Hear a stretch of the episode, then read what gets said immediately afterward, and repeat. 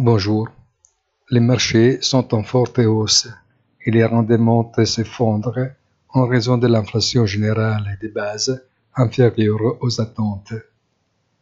L'effet émotionnel est évident, mais une lecture attentive des données suggère que l'effondrement des prix de l'énergie par rapport au pic des années précédentes est proche de la fin et que la croissance de l'inflation est encore élevée, ajustée pour l'effet de la base de départ et des différents segments sur lesquels elle est calculée.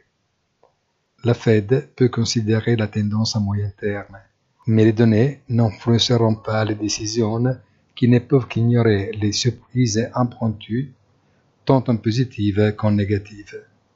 Bonne journée et rendez-vous sur notre site easytradingfinance.it.